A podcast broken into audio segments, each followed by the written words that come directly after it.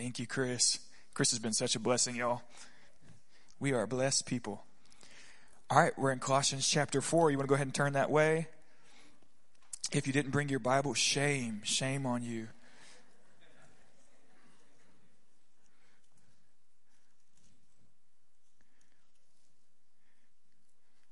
Lord, we love you so much this morning. We thank you for the manifestation of your presence, of your glory in this house. Lord, it's all we live for is to know you. Lord, all we live for is to bless you, to serve you. We just declare the lordship of Christ Jesus over this house. Lord, we humble ourselves as servants today and say, whatever you're speaking, whatever you would have of us, God, we'll do, we'll say.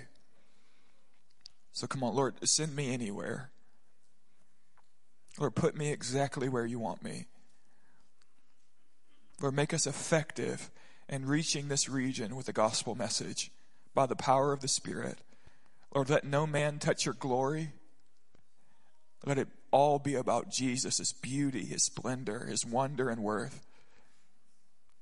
May he be the supreme lover of our souls. In Jesus' name, somebody say, Amen. Amen.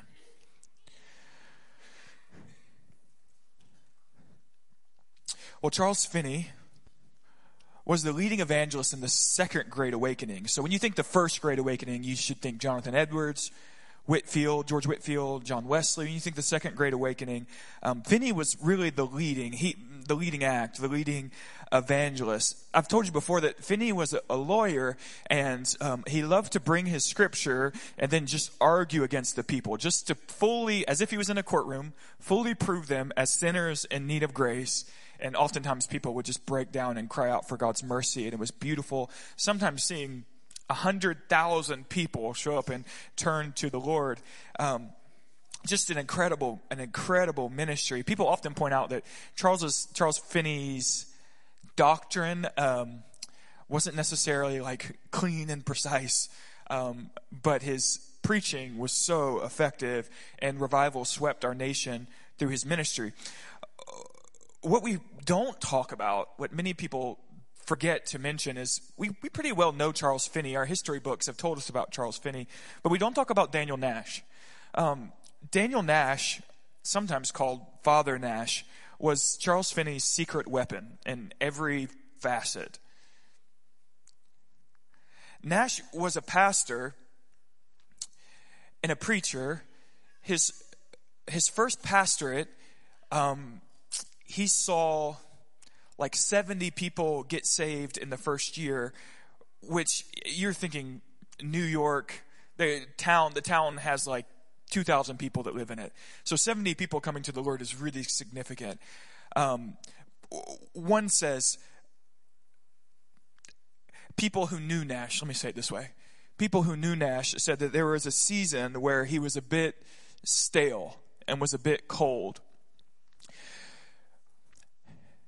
But after being run out of his church, he was essentially voted out. Why he was voted out, history doesn't tell us. Again, history doesn't tell us much about Daniel Nash. But he, um, after being run out, he was on the ordination board for Charles Finney. And so Charles Finney came to, to essentially present himself as a candidate to be a minister. And Daniel Nash sat there and approved him and going through this season of kind of stagnancy himself. And Daniel Nash um, immediately developed some kind of eye issue where his eyes were really really swollen and sensitive. And so for, for, for weeks, he retreated to a dark room where he had to live in total darkness. I mean, it was there in this place of he's just been run out of his church where he was actually a really effective minister. Again, the, the only thing that I've read or heard that we have of why his church voted him out is they said something like, we want to, we would rather have a younger minister. Daniel Nash was like 41. Um, so Obviously, lifespan at time was shorter then, but still strange. So after he's run out of his church, he develops an eye issue where for weeks he's alone in the dark. And it was there that he totally gave himself to prayer, totally gave his life over to intercession. It was there that he laid before the Lord and said, God, for the rest of my life, I will wrestle with you in prayer to see breakthrough for the nations. I will not stop praying for the rest of my life. And now, so Daniel Nash is somewhat recovers. They say that there's a season where he still had to wear a veil in front of his eyes because um, the light causes damage. Um, and for the rest of his, his physical life, he didn't live much longer actually. Um, he would be the intercessor that goes before Charles Finney, sometimes weeks before. Um, so if Charles Finney knew, okay, I'm going to go to this town, we're going to hold revivals in this city, he would send Daniel Nash first. And Daniel Nash would put himself up in some inn. There are actually accounts where um, he would put himself, he would go to an inn and they wouldn't have any rooms left. And so he would just say, Can I, can I hang out in the basement? and they would put him in the basement, sometimes with no food and water, and he would just cry and prayer for weeks. Just weeks he would cry in prayer. Sometimes Charles Finney would stand up to preach at a great revival meeting, and the crowds would applaud his charisma and his anointing and his ability to articulate the gospel. And it was beautiful and wonderful, but no one knew that Daniel Nash was hiding behind the pulpit crying out in prayer and had been for weeks. There's one account in Finney's writings we have of Daniel Nash, Father Nash. Charles Finney wrote this. Charles Finney kept a good diary of his life, and so some of what we know about Daniel Nash we know from Finney's diary. Finney wrote, On one occasion, when I got to town to start a revival, a lady contacted me who ran a boarding house. She said, Brother Finney, do you know a Father Nash? He and two other men have been at my boarding house for the last three days, but they haven't eaten a bite of food. I opened the door and peeped in at them because I could hear them groaning, and I saw them down on their faces. They have been this way for three days, lying prostrate on the floor and groaning. I thought something awful must have happened to them. I was afraid to go in, and I didn't know what to do. Would you please come and see them? And Finney essentially says, They're just gripped with the spirit of prayer. Leave them alone. Now, from a historical perspective, again, we talk about the the Second Great Awakening and the way that Charles Finney's ministry impacted this country, and it was powerful. But from heaven's historical perspective, I believe we would talk a lot more about Father Nash locked away in the quiet, going days without food and sleep, and crying out for God to move. See, we've got so used to, in our nation in particular, um, clinging to what we see with the eyes. And we love a gifted man, an anointed man, a hot preacher. And we, and we want to see another great awakening led by George Whitefield. You know, the, the very, Whitefield was a, was a dramatic man with a great preaching gift. And we do need that. But, but from heaven's perspective, what we probably need more is some man or woman or group of men and women who would just lock themselves away and cry and groan and pray prayer for long hours. And, and the thing about prayer is you don't have to actually be that articulate. Right? And like you don't need a theological degree or pedigree. And like no one cares even about your great sin or past mistakes. Heaven is just looking for a man or woman to put their face on the ground and to cry out. Now I'm going to talk honestly for you with a, for, for a few moments. I don't know any other way to do ministry other than to cry out in prayer for God to bring breakthrough. I don't know any other way to be effective. I've studied. I want you to hear me. I read, like I apply my mind to try to be able to articulate the word of God to you. But even this word is living and active. And if I'm not in tune with the spirit who breathed the word, then I'm ineffective. Like all I know how to do as your pastor is to say, Hey, let's pray again. Let's contend with the heavens to see breakthrough when a church has no power or when a church has grown stagnant, the natural response should be for all the people to rise up and say, let's hit our faces in prayer again. Forget the strategies. Who cares about what, what method has worked for the street down the, the church down the corner or what we could build to maybe look better to the community? Who cares? Our community is not gripped by the fact that we don't have the nicest, hugest facility. Our community is gripped by demonic powers. And I can't wrestle them down with buildings or programs. We only wrestle them down in prayer. And our addicts don't need us to have a better marketing strategy. The addicts in our community need men and women who will groan in prayer and wrestle against demonic powers who have gripped them. That's all I know. and I don't say that to bolster myself up because I too struggle with seasons of staleness and feeling like I'm just making it and just surviving. We talked the last couple weeks about um, the concept of Ephesians 6. I'm not on notes now, so forgive me. Uh, of Ephesians 6, where Paul says, We don't wrestle with flesh and blood, but we wrestle with principalities of the air and spiritual darkness. And my kids have been. Um, I think I told you this. They, they've been going to, uh, to, to wrestling and then whatever they're interested in it. So I'm like, you go for it, kids. I don't know anything about wrestling, but I'm sitting there watching my kids, like, and and the other kids, try to wrestle and thinking, like you're using all of your physical strength. You got to be strong physically.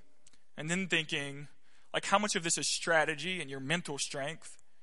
And then how much of this is just heart and like zeal? And then I'm watching these kids pinned and feeling like, I know what it's like to feel pinned in prayer. Like I can't get up and I'm totally, but, but what do I, the only thing I can do is, is to keep fighting and keep wiggling and squirming and trying to roll out. And then I'm thinking that's exactly what Paul means.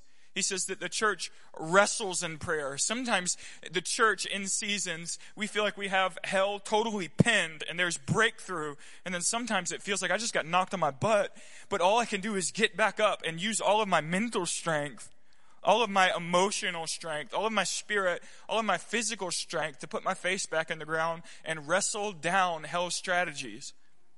And see, our grandparents knew a lot about that. You read, um, I don't know, pick up Finney or, um, oh, I'm losing the, the, the man who led in prayer who was a cousin of Jonathan Edwards losing his name. You, you pick up these men who really tried to minister, and you'll find them um, writing in their in their journals. I've been so moved by this. Even in Whitefield's journal, you'll find him say things like, "Today my heart feels cold. Oh God, breathe on me again. Today I wrestled in prayer, but I felt no victory. But I'll have to fast and contend until I feel the Spirit breathe again. But see, because they were dependent upon the Holy Spirit. And so sometimes they would say, I feel like I'm getting the snot beat out of me. But Holy Spirit, come bring breakthrough. The response to getting the snot beat out of you was not to lay down and try to be more trendy and be more programmatic. The response to feeling like your face is in the dirt is to get up and cry again and to pray again. And every move of God there was a Daniel Nash underneath the surface. And again, from our history books, they'll tell you about Finney. But when you get to the history books of heaven, I promise you, they will tell you about Daniel Nash. I promise you. Now let's read our text, and we're going to find Paul saying to the Colossian church, and I want you to have this perspective remember again that we talking, we're talking about the Colossian church who is dealing with what's called the Colossian heresy. And so for a, for a season, the Colossian church has um, wrestled with uh, false teachers. They've fought. They've argued. Now, Paul's just written them to establish pure doctrine. They now know that they're to reject this new teaching. They now know that they're to find unity again. Paul, remember the last couple weeks, Paul's talked about how they're to live in unity and to, and to forgive one another. And so he's dealt with doctrine. He's dealt with the bitterness. And now Paul's going to essentially say, all right, get back to work. Okay, you, you fought about your doctrine. Good. You need to fight about your doctrine sometimes. You need to wrestle with pure doctrine. You, you need to um, have hard conversations. And when the hard conversations are over and you, the elders kind of establish again, what is our doctrine? What are we trying to pursue? Paul's going to say, now it's time to put your shoes back on. Get back to fighting in prayer. Get back to wrestling. And so I want you to have that in mind. He's just said, here's pure doctrine. You're new in Christ. You don't need any other message. Then he said, forgive each other because you're all tense and frustrated. Now that you're in unity again, let's talk about prayer for a moment. Because you're called to be, uh, my house shall be a house of prayer. My house shall not be a house of gifted musicians. My house should not be a house of gifted orators. My house shall not be a house of gifted comedians to woo the crowds and to win the people with their charisma. My house shall be a house of prayer. And if we are not contending in prayer, we are off the mark. You hearing me today? Colossians chapter 4, verse 2 through 6. Continue steadfastly in prayer, being watchful in it with thanksgiving. Continue steadfastly in prayer, being watchful in it with thanksgiving. At the same time, pray also for us that God may open to us a door for the word to declare the mystery of Christ, on account of which I am in prison, that I might make it clear, which is how I ought to speak. Walk in wisdom towards outsiders, making the best use of your time, and let your speech always be gracious, seasoned with salt so that you may know how you ought to answer each person. So Paul just said, I want you to continue steadfastly in prayer. Get back to praying. I want you to pray for me that God would open up doors of ministry. Then, I don't want you just to pray that God would give me opportunities to minister, but pray that I'm articulate and effective in sharing the gospel. That's why I'm in prison anyway. And then you make sure that you always speak with graciousness, seasoned with salt, and that you know how to answer each person. And so you see that the entire text, the entire flow is about the relationship between intercession and evangelism. Do You, it's about intercession and the harvest. Even when he says that you would speak graciously to unbelievers and that you would know how to respond. He's talking about having a response to unbelievers when they challenge you when you're sharing the gospel. So the entire flow of thought that Paul's working with here is primarily the intercession must be the sowing the seed to the reaping of the harvest. First, Paul says, I want you to continue steadfastly in prayer. The word translated in our translation, continue steadfastly, is a single Greek word which means to attend to constantly. To place prayer on the front burner. That's essentially what it means. So when we talk about the vision of our church, what kind of church we want to be, what kind of house we want to build, Paul is saying here, he's giving us the scriptural command to make sure that prayer is on the front burner to make sure that prayer is essential to all that you do. Now, Leonard Ravenhill, who is, I don't know, one of my favorite preachers, if not my favorite, would often say that prayer is the boiling room of the church. That, that a, a, a church that is not praying is not working. And that a church who's not praying sometimes can even look fruitful on the outside. But how many know that more butts in the seats does not mean more people in the kingdom. Because there's a lot of churches, especially in the South, where we've got alcoholics and addicts and people living in affairs sitting in church every Sunday with a tie on, pretending like they're living for the kingdom when all the while they're totally bound by hell and nobody cares. You just keep pretending and see the, what he meant by the boiling room of the church is if the engine of the church is actually going to work, there's going to have to be some people hidden below crying out in prayer. So continue steadfastly in prayer. Many times we are okay with being prayerless. Oftentimes because we're okay with being really ineff- we're okay with being ineffective. But but Paul is not okay with prayerlessness.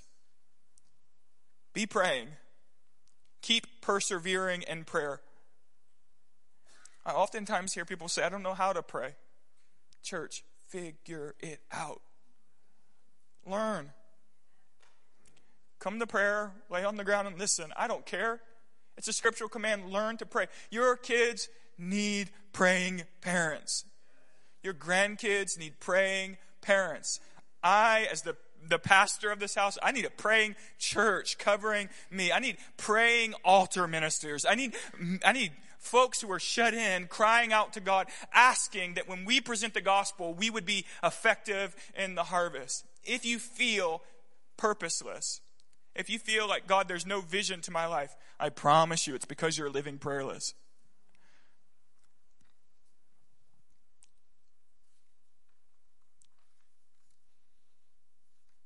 The method of prayer. Some promote methods of prayer. This prayer list or this journal or this walking in prayer or this, I don't care what method of prayer you use. Jump and roll, journal till you're blue in the face. Write all your prayer requests on the wall. I don't care what method you use, just find one that works. The point is, Paul says, you are not allowed to quit. You are not allowed to quit praying.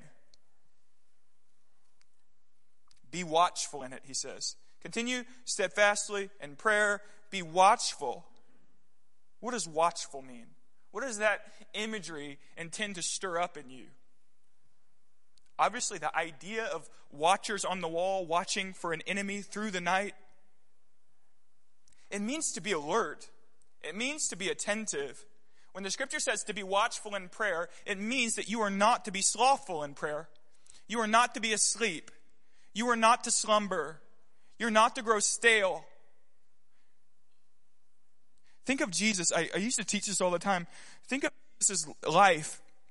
I think the height, the highest moment of Jesus' earthly ministry is, is on the, the Mount of Transfiguration, where Jesus is trans, transformed before the disciples' eyes, and they see him in all of his glory, and he's wrapped with brilliant light, speaking to the Father. And the scripture says that Moses and Elijah were there speaking with him. But you remember in Luke's account, Luke said that the disciples were asleep that they woke up and went, oh no, we almost missed that. So, in the height of Jesus' ministry, the disciples were slumbering.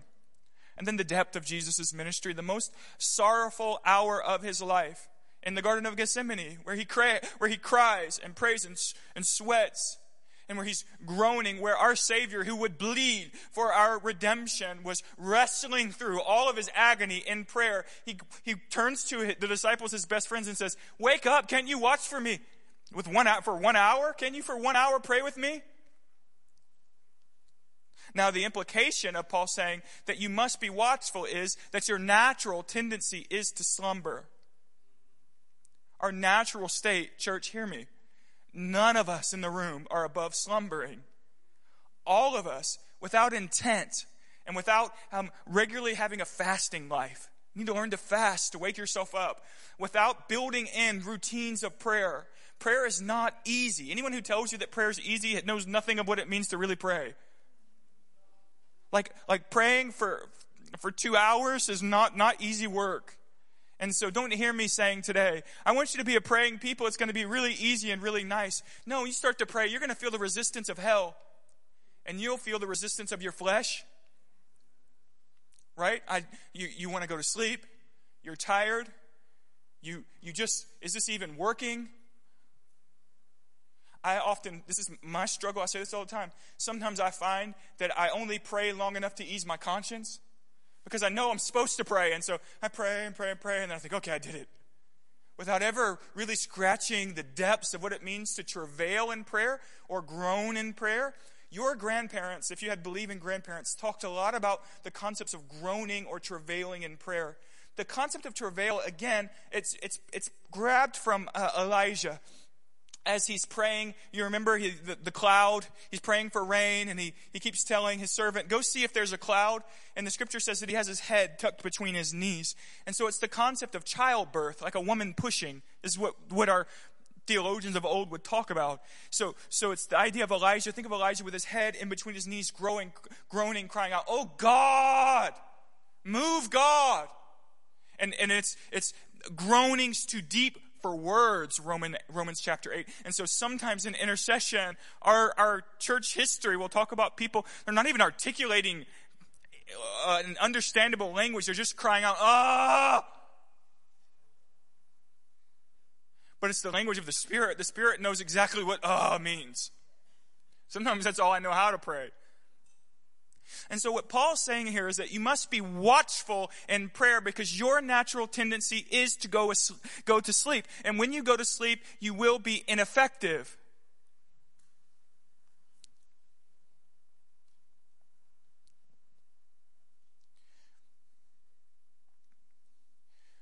What, what we do, what we do is, and again, I'm, I'm not throwing stones this morning at all I'm not, because I, I know what it's like to struggle. I promise you.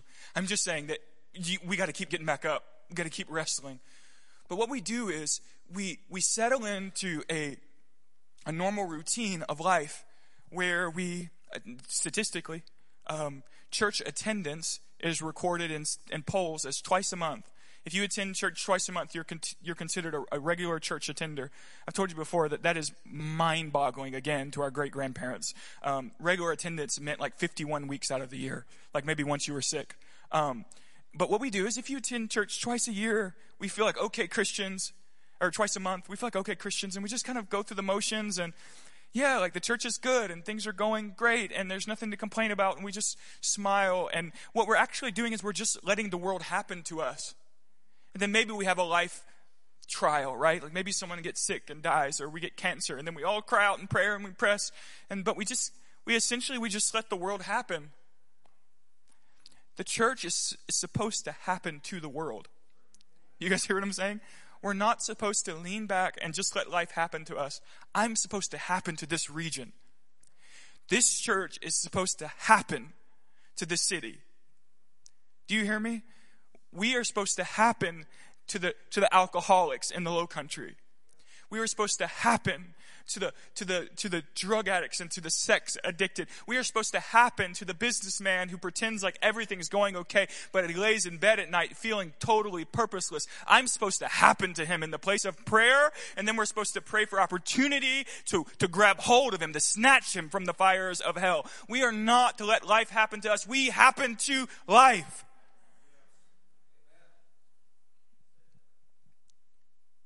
We are supposed to collide with demonic powers and agendas.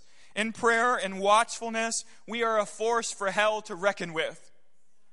We don't just sit by and wait for hell to attack us every now and then and then rally the troops to try to try to push back and then when it's all said and done, let's go back to just our normal lives.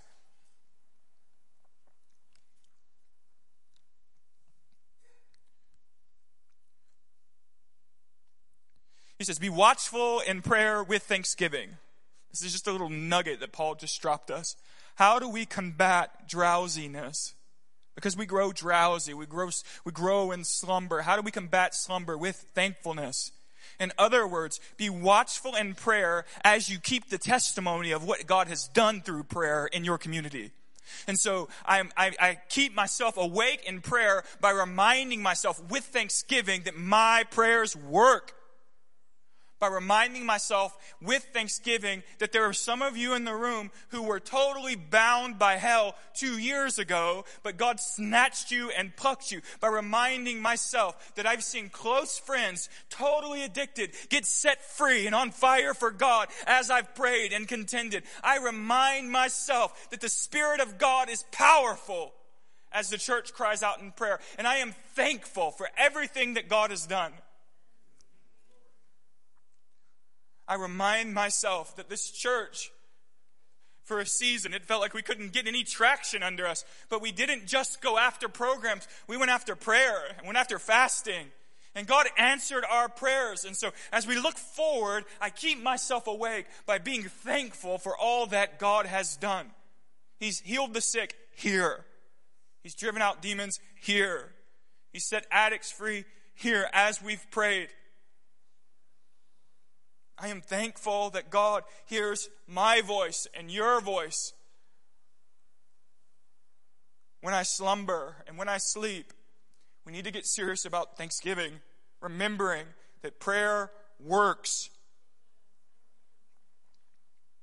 The fervent prayer of a righteous man availeth much, is powerful in its working is effective in its working, James wrote. I don't need to tell you again, I probably told you a hundred times, that, that James, the half brother of Jesus, when he died, he was he was martyred, that they, they, the young men all came to rub his knees because they called him camel kneed James because he had a habit of praying on his knees. And so his knees were so physically deformed because he believed in prayer. And so when he says, the fervent prayer of a righteous man availeth much, that wasn't lip service. That was coming from a man with deformed knees. And that's the heritage of the church. The heritage of really being about the harvest. So he says to the Colossian church again, who's been bitter, fighting about doctrine, he's saying, Look, water under the bridge. It's resolved. Get back to being watchful in prayer. And then he's going to begin to talk about um, how prayer in particular relates to the harvest. So he's going to say, Pray for me that God would open a door of ministry. Here, he wants the church to remember that prayer is directly related to the, to the effectiveness we have as it relates to the harvest, as it relates to seeing people saved. We're told in 2 Corinthians chapter 4, verse 4, Paul says, in their case, talking about unbelievers, the God of this world, meaning Satan, has blinded the minds of unbelievers to keep them from seeing the light of the gospel of the glory of Christ, who is the image of God.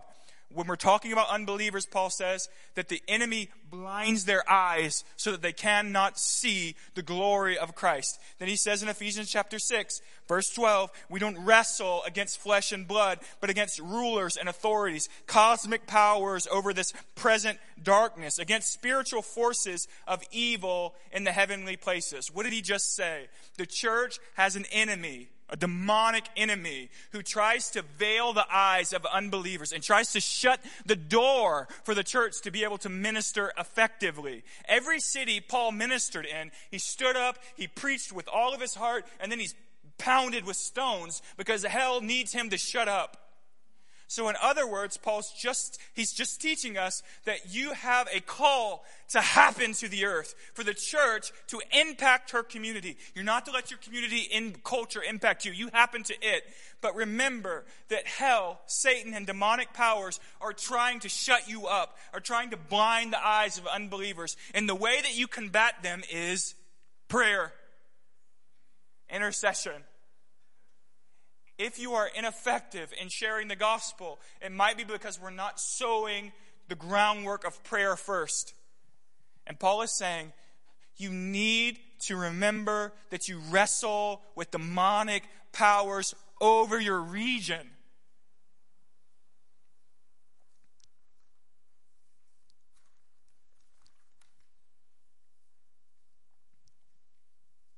Think solely about our region, about Hilton Head, Bluffton, and a little further. Think about this area. The scriptural presentation, I don't care about your Western worldview. I really don't. I really don't. The scriptural presentation is clearly that there are demonic powers still assaulting our community today. I don't know why we tend to think that there were a lot of demons when Jesus walked the earth, but now they went away. Like, that's not in the New Testament. Like, there are demonic, this is Bible. There are demonic powers assaulting our community. And do you know who is supposed to do something about that? You and me. And if we just sit back and let our community be pounded by hell, shame on us. Shame on us. We're supposed to wrestle her down. We are supposed to pin down the demonic strategies of hell as we pray for an open heaven, an open opportunity to share the gospel. So Paul says, pray that God would open a door for effective ministry. Now, you could, you could call this for a divine appointment. Paul is saying, as I go into a new region, pray that somehow I'll get the opportunity in a synagogue or in the marketplace or just through relationship in houses. Pray that God would open up opportunities for me to be able to share the gospel. And so we need to actively be praying that in our region we have aha moments, divine moments, where we, where we pray that God just, for some reason, gives us the opportunity to have a serious conversation with our coworker that for some reason uh, a neighbor just spills their heart. That we have these divine moments to speak gospel truth. That hell is pushed back. That eyes of unbelievers are opened. And that we have opportunity to step in and preach the gospel, to share our faith. And then Paul says, pray also that we would be um, articulate, clear, sharp. And so I pray that all the time for us, for me and for you that we wouldn't just be a people who share the gospel kind of sloppily, but we would be sharp in our presentation. Do you hear what Paul's saying? Pray that I would have opportunity and pray that I'm sharp in my presentation of the gospel, that I cut, that I'm effective, that I preach clearly as I should.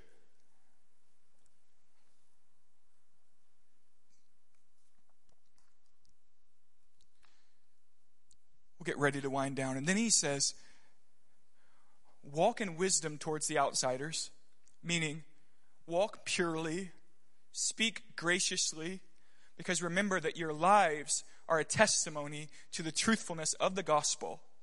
And, and we're not to be a people who are harsh and offensive because as representations of Christ, we need to represent him well to our community. And he's talking about witness here. If we live in darkness and sin and anger and wrath, we will damper down our witness. We can pray for opportunities to preach. We can pray that we're sharp in the preaching. But if we live like hell, then we're actually spitting on our own opportunities. And so Paul says, make sure you walk in wisdom. Let your speech be grace, be seasoned with grace. And then pray that you would know how to answer every question. What does he mean by that again? He means your coworker opens up to you. My marriage is falling apart. I, I feel worthless. I feel like I can't get on top. And you say, Let's talk about your faith. Let's talk about what you're living for. Let's talk about forgiveness in the gospel of Christ. Your coworker says, But I don't believe in God. Or some other apologetic question. Why would a good God allow me to suffer? Or if Christians really believe what they believe, why do they live this way? Paul's saying, pray that you have the right answers when they bring questions. Because there are answers. Ask for wisdom and discernment in those moments. Now, what did he just tell us, though? That we are supposed to live with mission and purpose. And the boiler room of our church must be the prayer room, the hour of prayer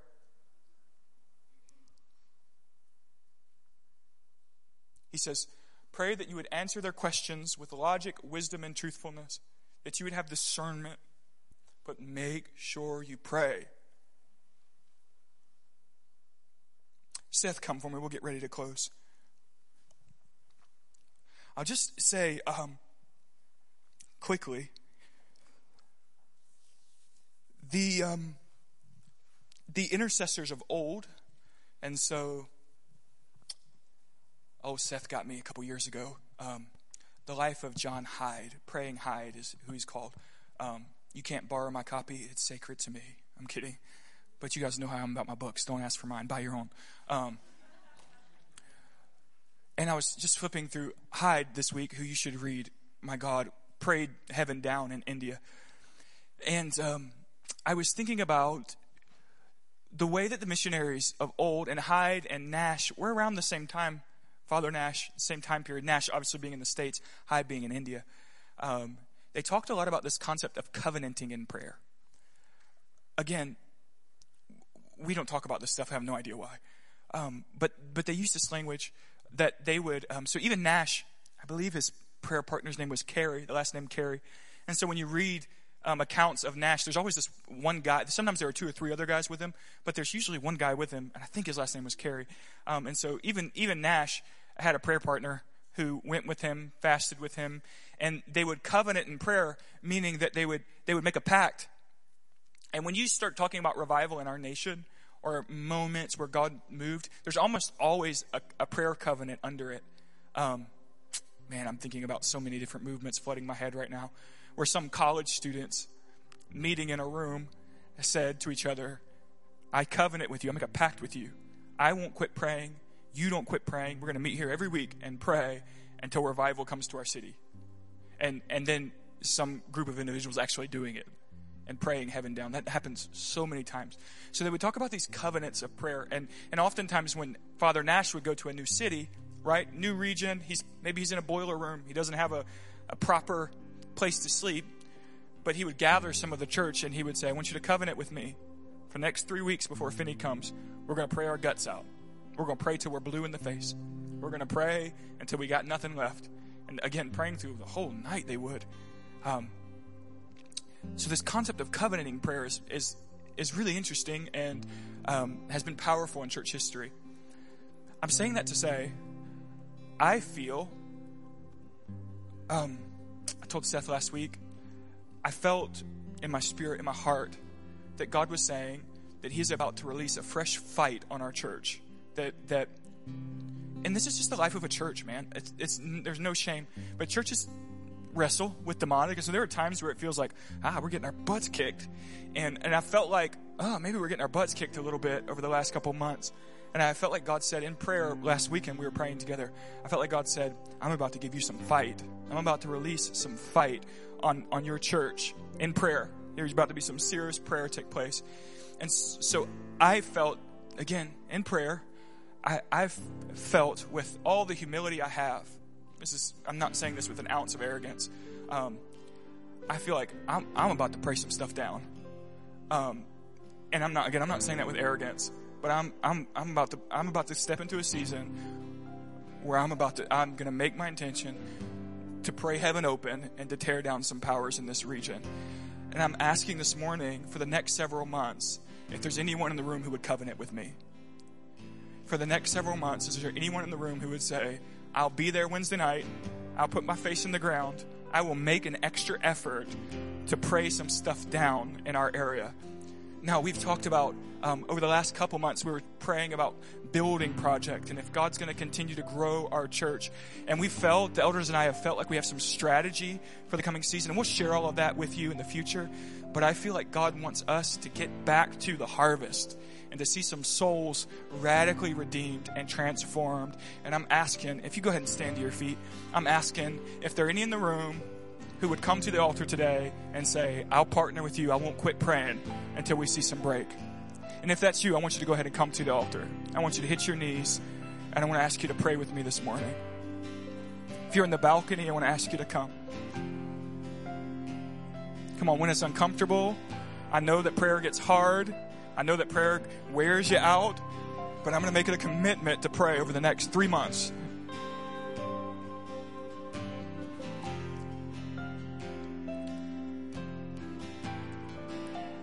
Miss Jackie, would you come for me? I'm put you on the spot.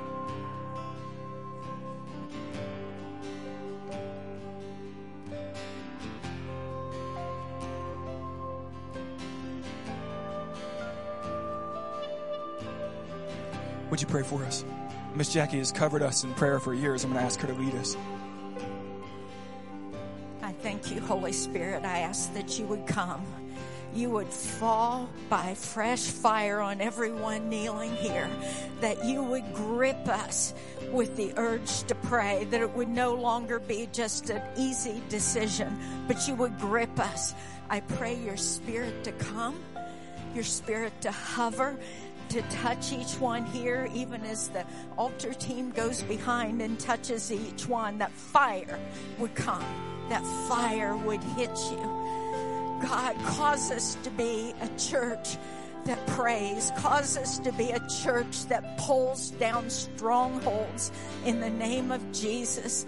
That you would wake us up in the night and we would say, This is what I need to pray for today. I need to pray for the addicts in our community to be delivered in the name of Jesus. Or this is what I need to pray for. I need to pray for those that that are just slumbering to awaken in the name of Jesus. Move on each one of us. Move throughout this congregation that it would not be a safe place to come in unless we wanted to give our hearts to you. That it would be a place where, where the enemy would have to stop at the front door because we're so filled with the Spirit of God. Just come, Holy Spirit.